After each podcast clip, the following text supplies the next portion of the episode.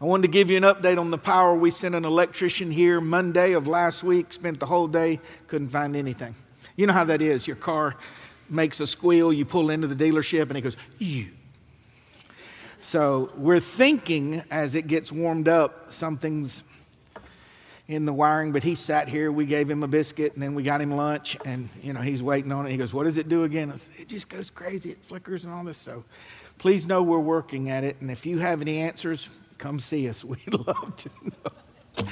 Stand with me and turn in your Bibles this morning to Joshua chapter 24. I had planned to go one way this week, and I came to my office this morning, and I felt the Lord directed me to go another way. And I always wondered when preachers say that, I'm like, well, is the Lord confused or are you confused? I'm like, well, He's not confused. So I prepared one way, then I just felt He gave me something else for today. And um, so I want to talk to you about the Father's greatest responsibility. Now, it also can apply to Christians, and it can apply to mothers. It can apply to those who are not married, who are preparing themselves. It's the responsibility of every believer, but it's the Father's greatest responsibility. So, primarily, I'm talking to you, dads, but it's also applicable for all of us. Joshua chapter 24, verse 13. If you're there, say amen. Two of us are here. Everybody else? Okay. And I've given you a land for which you did not labor, and cities which you built not, and you dwell in them. And of the vineyards and olive yards which you planted, not do you now eat. Now, therefore, fear the Lord and serve him in sincerity and in truth, and put away the false gods which your fathers served on the other side of the flood and in Egypt and now it's time to serve the Lord. And if it seem evil unto you to serve the Lord, choose this day whom you will serve, whether the gods that your fathers served that were on the other side of the flood, or the gods of the Amorite in whose land you dwell. But as for me and my house, we, not just me, and not them, we will serve the Lord. And the people said, God forbid that we should forsake the Lord to serve other gods. You may be seated in the presence of the Lord. And I do not apologize for this, but if you would do me the courtesy of praying with me as I pray for myself this morning. Father, I just humble myself before you. So much has gone through my heart and mind this week. I feel like I've just been wrung out like a dish rag, but so many other things are so clear. And I just want to state publicly the only good that has ever come from my life has been from you and the godly influences that you've allowed to come my way. I thank you for an earthly dad that reflected that. And I pray today, especially for those people, Lord, who having the opposite of a reflection of you is their greatest hindrance. It's hard to perceive a heavenly father when our earthly one was so earthly, so selfish, or so self centered, so hard, so unloving or forgetful. And I pray today, O oh Lord, that you let that person see who has never had that godly father that their slate is so clean to be receptive to who you are. Ain't nobody to compare you to. And if they will allow that revelation of who you are to come into them, it will change everything. Your disciples asked you, Lord, to teach them how to pray, and your first words were, Our Father. When you see Him as your Father, that changes everything. And by your anointing today, let it happen, Lord. Let my words be like the pen of a ready writer and like water that finds the lowest parts of men's soul, that we might grow thereby and honor your Son, Jesus. Amen. The Father is the covering, the one responsible for the spiritual condition of the home. I can't make my family but I'm responsible for it. Sarah, uh, taught this principle when she convinced Abraham to sleep with her handmaiden because she couldn't get pregnant and that would be their baby. And when she realized that that didn't work out so well, she came into the tent and told Abram, it's recorded in God's word, My wrong be upon you. That sounds like being a husband, doesn't it? It's, Your wrong be upon me. Yes, you were in the divine place to tell me no. God put you in the place to lead. If He wanted me to lead, He'd have put me in the leadership role. And let me just touch that right from the get go. Submission is not about giftedness. For there are many women that are smarter than the one they're married to. Don't say nothing. Don't, don't elbow nobody. You got summa cum laude, you got thank you, Lord. I know what I'm talking about. There are many women more gifted and more articulate. And if you're ever curious about your pastor's role in this, you know, this thing that's going through the Southern Baptist Convention about women preachers, it's okay that women preach. But a pastor, a leader, scripture's clear the husband of one wife. He's devoted, a husband. God put man at the center and responsible, not because he was more qualified, it was because it was his choice. So the man takes on this responsibility, and the woman, his equal from his side. So the man takes the responsibility in obedience, and the woman takes one half a step backward as her obedience mutually submitted to one another. You see, mutually submitted to one another. But the man's responsible. When God wants to deal with the family, he talks to the husband. It is not a matter of better than, it is a matter of election. That's all it is. He elected you to have the children.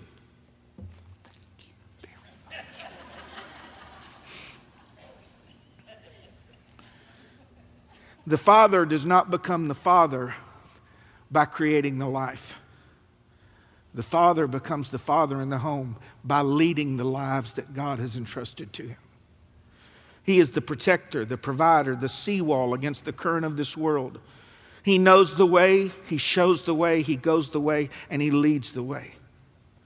We may learn to love in the lap of our mother, but we learn how to live by the steps of our daddy. Just look around. It's the nurturing nature of the mother that the baby needs. She doesn't need the father holding her. Did you learn that in the waiting room? How many daddies were in the waiting room? And the baby's there, whether nursing, asleep, whatever, fine until you pick it up. And that's the baby's way. The baby's levitating, it's screaming, the veins coming up on its head. Like, Give me back to my mother. And you give him back to mama. Oh. It knows in the early years, it becomes in the safety of its mother's lap. And as it grows older, it looks for the steps of its father. It's the way God orchestrated. He wired them that way. We learn our priorities from you, Daddy. We learn our identity from you. I'm not a martyr, and you know, it's there's part of me on Father's Day that it's hard, and now it's my favorite thing. I'm sitting down here looking at my Olivia and my Isabel, and I'm telling you on record, I want it to be, I'm always intentional with these things. Don't think I'm just trying to play daddy here. I want you to know something. Your daddy is 56 years old. And the greatest thing that has ever happened in my life since daddy became saved was that he gave me two little girls and I became a daddy. It's the greatest thing that ever happened to me. And then for a bonus, he gave us Elisha. And you know, my boy, he's growing on me. But daddy, y'all know the girls, right? Daddy's girls. But I learned that the reason it hurt me so, the, the rough patch for me, Mine was by death, and yours could have been an absent father, as my daddy died before he told me who I was. In the Old Testament, the men would speak over their children and he would name them or rename them or pronounce blessings and he would speak over them and say, This is what you're going to be. There's no scriptural precedent for the woman doing that. She does things that a man could never do. She imparts things that a man could never impart. She's the cohesive nature of the home, the glue that mamas juggle so much more. I could not do Kelly's job. I tell her all the time, you know, and sometimes the hair is real frazzled when she's hearing it, and other times I said, No, no, I know I couldn't do what I know I couldn't do. And you weren't called to do what I do. We are called to lead to lead by example, to speak over our children, to pull out of them what they don't know and show it to them and say, This is who you are. My little Isabel is busy Izzy. She's got personality and attitude. And yeah, we got the attitude. And daddy tells her, This is the tannin of the tea honey right here. And she'll laugh. Sometimes she'll stick her tea honey up to see if I I said, Oh, you're going to get it. But Izzy is a confident. I tell her, I said, Izzy, you're so smart. And God's going to use that quickness and that intellect to reason with people that are unreasonable and you're going to be able to communicate the word of god to your generation in public in the in the primary grades and in the middle school if jesus should tarry and god's going to use he's he's gifted you know to bring that out I whispered to her this morning. I said, Now, in a minute, we're going to worship, and you don't have to do anything you don't want to do but your way. But you got to worship. Pull it out, pull it out, pull it out. And my Olivia never has a sweeter girl ever been born than that girl. I tell her so much. I said, Oh, Daddy wishes he was as good as you. And when Moses asked to see the Lord's glory, God said, No, I'm going to do you one better. I'm going to let you see my goodness. And he is he has created in you, Olivia, a tenderness, and people are going to be drawn to you. Friends that don't have friends in school are going to be drawn to you. What I did was just showed you an example of our responsibility at home. We got to speak over them who they are because if you don't, some other man or some other 18 year old or 21 year old will speak over them who they are not. Somebody come whispering in my girl's ears, Oh, you're gorgeous. Look at your lips. Look at your ears. She'll go, Catfish, I've been hearing how beautiful I was since the day I was born. Take that. I need you. You don't need me. Come meet my daddy. I've already got me one. I've got, I've got a list of them, but I was just going to tell you one of them. If the Lord tarries and we get to the teen years, I'm like, hey, man, how you doing, Freddie? Good. Come on in, man. You want a beer? Yeah, get your behind out of my house. That's going to be how I introduce myself to him. And on their way out the door, like, y'all have a good time? Here's some money. Come here. Come here, catfish. Come here. Just a quick word. It's not a threat. I know you don't know me well, but whatever you do to her, I'm going to do to you. God bless you. Have a, good night. No, you won't. Oh, yeah. But the problem with our generation is we had a lot of young girls go into the world and they didn't know who they were, and a false voice came and told them that the only way they could have affection is if they gave themselves away for free. And the only way they could have fulfillment and the only way they could find popularity or notoriety was in a group of people throwing their life away, and all they needed was a father's voice to say, You are priceless. You are precious. And I am your father. You need to know now. I tell them, Daddy ain't your friend. I'm your daddy. And I'm going to stand out front and take the wave first. I can hear it now. Izzy, you can play this tape years from now if Jesus tarries. You can't pick my friends. Watch me. Mama, Daddy doesn't understand. I know he doesn't get it. I'm the, the leader. I speak over them, I protect. And if you don't do your job, an impostor will step in and do it incorrectly. We learn our faith from our Father. I know there are women here that have had to step into the role and do it because of an absentee, carnal man I understand that. It's not the same. Any more than a man trying to nurse physically, the woman was not called to nurse spiritually. It's the man, I want to teach them to worship. I want to teach them to love the Lord God. I want them to see it. I want them to have the experiences. I'm not performing, but I'm conscious that I have an audience. I want it to not be taught, but caught. I want there to be a vortex, a vacuum, if you will, that pulls my children into the knowledge of God that I have. Some of you do not know this, and this isn't about John Day, but the only the best illustrations I have are mine. I'm sterile, I can't have children, but God has given me a beautiful family. Old ones, not old like Haley, but older ones like Haley and Kylie, and young ones. But I told him if he ever gave me a little boy, that I would name him Elisha. Said, if you gave me a baby boy, an infant, I'm going to name him Elisha. And I got one prayer request. I want you to put twice of your spirit on his life than I've ever had.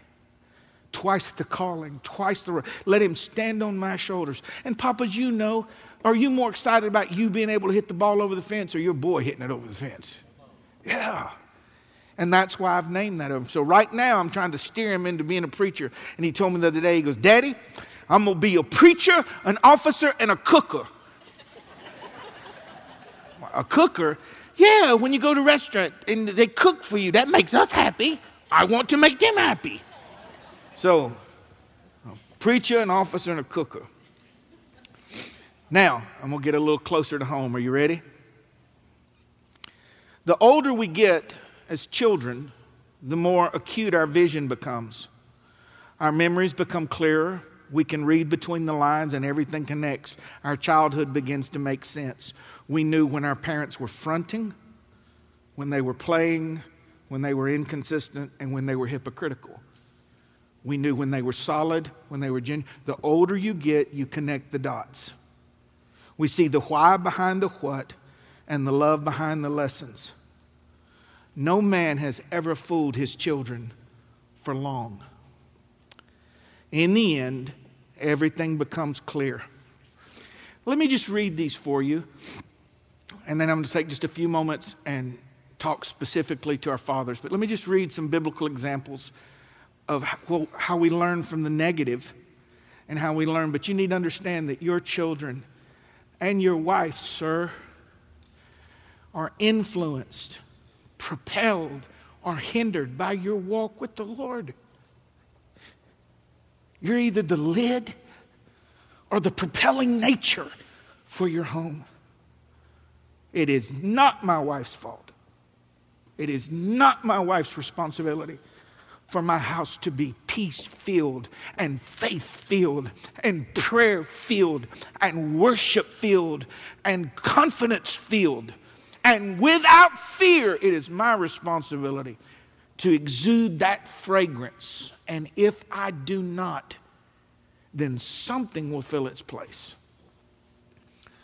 Adam taught us the danger in letting our wives lead. The Bible speaks it. Listen, women have so many gifts that men don't ha- have, but the Bible's clear that a woman's weakness is that she can be deceived. Adam wasn't deceived, the serpent tricked Eve. Adam wasn't tricked. Adam just knew he, he, didn't want to argue with her. if, you, if you look at the scripture, she said, Eat. He goes, He waited out. I can eat. Yeah, yeah, I'll go ahead. And there are men that for temporary peace don't lead. Adam taught us what, it, what happens when you let anyone else lead. Lot taught us the danger of not leading our family in consecration. Lot reminds me of the man, the carnal man, that thinks you can live in Sodom and your children not become Sodomites.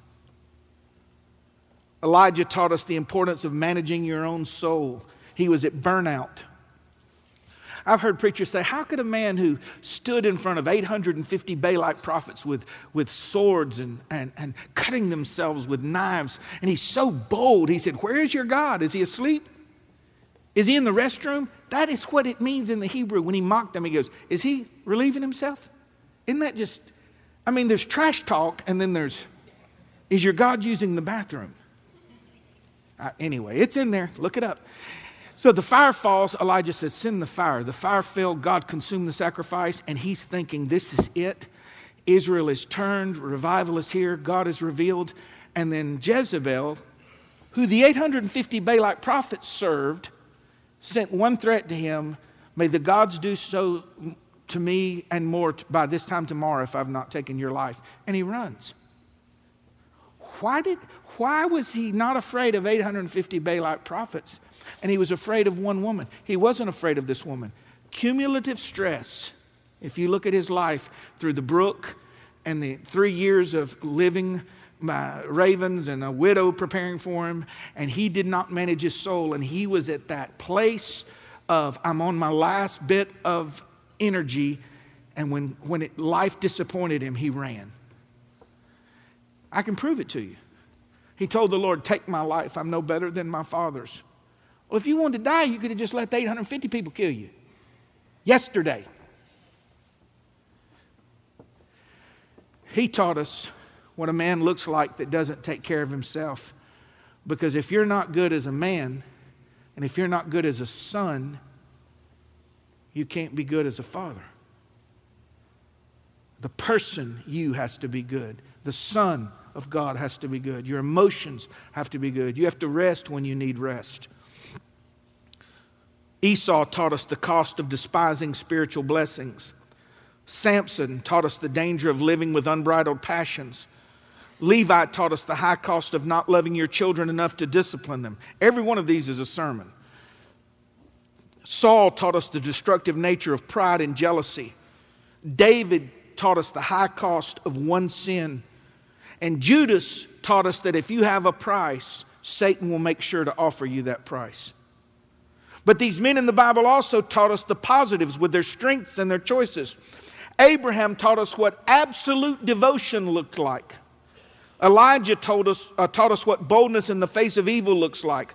Joseph taught us that waiting on the promise costs you, but it also rewards you. David taught us simplicity and the, and, and the tearing and the beauty of repentance. He also taught us how to hate evil and God's enemies. Much is said today about loving people, loving people where they're at. I don't hate people. I don't, I don't hate them. I hate God's enemies. Those that hate my God, I hate them. If they hate me, that's fine. But the enemies of God, Samuel taught us how to listen to God and speak for him. Simon Peter taught us how pride goeth before destruction and a haughty look before a fall, but he also taught us how to be restored and how to walk on water. And Paul taught us how to value Christ above all else and offer your body a living sacrifice and thinking about it as reasonable service. Fathers, from one daddy to another, one flawed man to another, one sojourner to another, may I just tell you these irrevocable truths? You cannot teach what you do not know. I can prove it to you. How many you got middle schoolers? And they say, Daddy, can you help me with hexagrammic, trigonometric, algebraics? And you go, uh, where, where your mom at? and it doesn't take them no time to figure out that you don't know what you're talking about. And you cannot teach your children about God what you do not know. You want them to be students. To make good grades, you have to be a student. You tell your boy, you have to study, to, you know, and you got the one kid that doesn't have to study, and they go, well, What about him? Well, he's smart. But you, that's where we live, isn't it? He, he's different. That's different. You have to study. And Paul would tell you today, he said, Men, study to show yourself approved, a workman that needeth not to be ashamed. When your child brings home the verse from school on a card to learn, you quote it before they read it. Oh, I know that one. Okay, girls, from there, all right? Make a joyful noise unto the Lord, all ye lands. What's the next one? Come on. Will you say it for me? Please? Will you do it, please? No? She said, Izzy said, serve the Lord with gladness. What? Come before his presence with singing. What? Know that the Lord, He is God. She's saying it soft. I want them to have the memory that Daddy knows the verse that you're wanting to memorize. Study, men, study. You cannot teach what you do not know. You cannot give what you do not have. You cannot lead where you have not been. You cannot make us become who you are not. I don't want to point my children. I want to tell them, follow me as I follow Jesus Christ. That's not arrogance. That is my responsibility. That is who we are. Brother John, of all the things you've ever done for the Lord, what are you most proud of? Being a daddy. It's so easy. Well, wait a minute now, you've been in ministry 30 years and y'all, you've pioneered this church and you have 11 churches. I get to lead the Wood home, the Backus home, to carry on that name. You see, carry the name. My daddy passed the baton to me, and this is who we are. If you're confused, ask me, because I know who we are and where we're going. And as for me and my house, we will serve the Lord. I don't care what the world says. I don't care what television says. I don't care what the media says. It doesn't matter what they, what they call us. As for me and my house, we're clear on who we are. You cannot point us to a path that you are unwilling to walk, and you cannot lead us to esteem something you despise or to enjoy something that you tolerate. Your children see your wife talking you into coming to church. I'm not trying to beat you up, I'm trying to wake you up. May my children never hear my wife asking me, Are you going to church today? Are we going to love the Lord today? Are we going to pray tonight? That is your privilege. My daddy died when I was 11. He got sick when I was nine. And for two years, I would see him once a week, so by nine. He said, John, what's the most vivid memories of your daddy? Holding my face in his hands, with tears running down his face, telling me how much he loved me. And I remember him telling me, he goes, Baby, I'd go to hell for you. Do you know that? And I didn't understand it then. And then he would hold me, especially after he wore my rear end out. He would hold me like this and he would shake and cry after he checked me. He goes, Are you okay? You okay? You okay? And I remember the feeling of his tears going down inside of my t shirt, where he would just hold me and, and love me and care for me. And I remember him when I would get up, you know, the little kid walked to the breakfast table, you know, you know, like this. Mama wasn't up, Daddy was up. At the little round coffee, little kitchen, uh, little dinette set, in his pale yellow boxers with his Bible open. And he'd shut his Bible and go, Hey, good morning, buddy. Well, I thought he was reading the word. His roll just walked in the room. He was reading the word so he could fulfill the role. And he'd shut the Bible. You know what he was teaching me? Your daddy sees you. Your daddy was waiting on you. What can I fix you for breakfast? Now, he didn't cook. That meant Pop Tarts or cereal, baby. He'd open the cabinet, take your pick. Daddy will fix it for you. There were limitations. But do you see how I was learning who he was by who my daddy was. And that's why the church is so dysfunctional today because we're inviting hundreds of boys and girls who are now in their 30s to see God as a father that they never had. Someone has to step in. Someone has to be the example. And the Lord, if you're one of those people, has put people in your life to reflect from a distance that image. And finally, I want to read this to you, Ben, if you would come, please. We know how hard it is to have an image of a Father in heaven that is different from the one we knew below. So I'm asking you, men, today. Ben, you was a long way away this morning. Oh, Ben, you doing double duty or are you working back there too? Well, then you ought to be closer. Uh,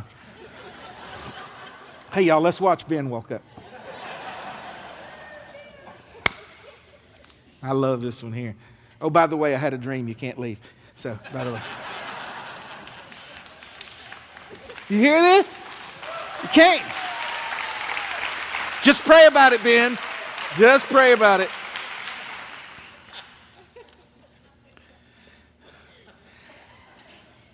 So I've written a letter for you from one father to another. Dear Father, we need you to love the Lord. Not like Him, not mentally acquiesce to His existence. We need you to love the Lord. We need to see you. That's what I meant to say. See you love the Lord. We need to see you pursue the Lord. We need to see you know the Lord. We need to see you serve the Lord. We need to see you worship the Lord. Little girls asked me when they were probably three, they said, Daddy, what were you doing when you went down front and you laid down on the floor? Was you sleepy? I said, No, I said, God was convicting Daddy of sin when I did wrong and I was repenting. I was humbling myself before the Lord, asking the Lord to forgive me. Oh, I don't want to teach them about the theology of repentance. I want to bring my family to the table, which I've done many times because I'm a failure that many times. And I said, I want you to know that mama's not to blame for daddy's bad attitude, and it ain't you. Daddy chose to be selfish and self centered. And will you forgive me? And Ezekiel, yeah, because you were kind of like that. Yeah, you know. Olivia will forgive me, and Elisha will forgive me. And Elisha said that day, goes, Yeah, but don't do that no more, you know. but they need to see us walk humbly. Do you know how therapeutic it is for a child to hear their parents say, I was wrong? We learn that we can go before the Lord and say, I was wrong. We need to see you prioritize the Lord. God first, Daddy. Don't give in to our demands. God first, Daddy. Don't give in to the demands of the wife. God first, Daddy. Hold the line.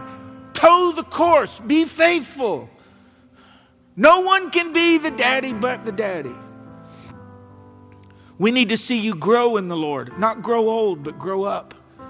We need to see your knowledge increase, your maturity increase, your fruit increase, your effectiveness increase, your passion increase, your tenderness increase. We need to know that we're not the only ones in the house having to grow up. We need to see you faithful to the Lord. Oh, fathers in this generation, we need to see you unashamed of the Lord. Stand up, speak up, unashamed that I am a born again, spirit filled, blood bought believer in the Lord Jesus Christ, separate from this world, consecrated unto God, not ashamed of Him or His words, not arrogant, not vehement, but unashamed. Unashamed. We need to see you walk with the Lord, struggle with the Lord. Oh, Daddy, we need to see you affectionate with the Lord because that is the evidence that He exists because you don't fake affection. What we see you do for us and only us, you're doing that with the Lord. You cry over us, you cry over Him. You, you weep, you, you pour your heart out. He must exist. He must exist. We need to see you serve the Lord. I remember riding in an old, old school bus that Westfield Baptist had painted blue, and my daddy would drive the bus on Sunday afternoon because none of the church people would volunteer to do the bus. But he'd do it with joy, and Jim would stay home with mama, and I would ride with daddy, and I got to be the door guy that opened the door. And my daddy'd say, Hey, you ready to go to worship? You ready to come to God's house? And he'd pick up the people, and I got to do the door. Now, as I get older, I put two and two together, and I realize he didn't do that because he got paid. He did that because he loved the Lord God. He said those memories shape us. They they change us. We get sucked into that vacuum of who our daddy was. We need to see you submit. We need to see you walk humble and tender with mama and with us and with others. We need to see your sacrifices. Oh, fathers, we need to see you enjoy the Lord. May it never be said of us that you enjoy that your children would say he enjoyed his hobby more than he enjoyed God himself. Because that will teach us that God does not satisfy only things.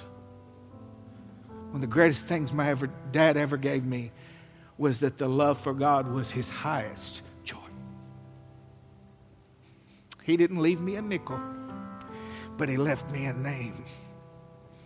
And he left me a path that a blind man could walk through. It's rutted out. And to walk it today, I have to hold my arms up because it was so worn. I'm 56. He died at 42. I can't hold his shoes. Can't hold his shoes. But I sure like the idea of walking around in them, knowing that they were his. Jesus made it very clear that he came to reveal the Father. And don't you realize today that you have the opportunity, responsibility, and honor to do the same? For some of us, the only Jesus we'll ever know is the one you reveal to us. Your greatest responsibility, Father, listen, is to reveal Jesus to your wife and children, to pull the veil back, to say, Now I'm a flawed version, but I want to reflect him. I want you to catch glimpses of who he is by how I treat you and how I see you and how I live. And to those who are not married, God has given you this window to prepare so that when the day arrives, you will be more than ready to reflect the image of God and His name. Every father has the choice and opportunity to live a life of reward or regret. Every father has the choice and opportunity to live a life of reward or regret. The choice is up to you and there's still time to change. I've asked Ben to play this song for us. And I would like if, if you're uh, at the end of this song, we're going to, well, let's go ahead and do it. Let's make our way to, if you have a dad or a father figure or someone here, if you would go near him and just stand with him and pray over him and bless him, go ahead and make your way. Let's move. Come on. My girls, come on up to daddy. You stand up here with me, Haley, Kylie. Mama, will you come too? And as Ben ministers this song, I want you just to pray over them today. You pray over your husband if he's a father of your children. Take away the melody. Take away the songs I sing. Take away all the lines and all the songs you let me write. Does the man I am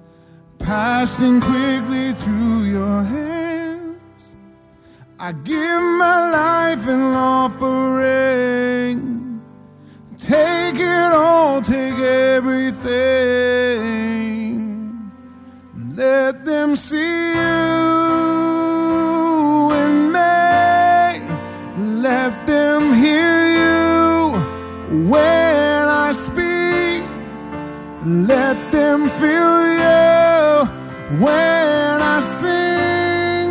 And let them see you. Just let them see you in me. With every breath I breathe, sing a simple melody, but I pray they'll hear more than a song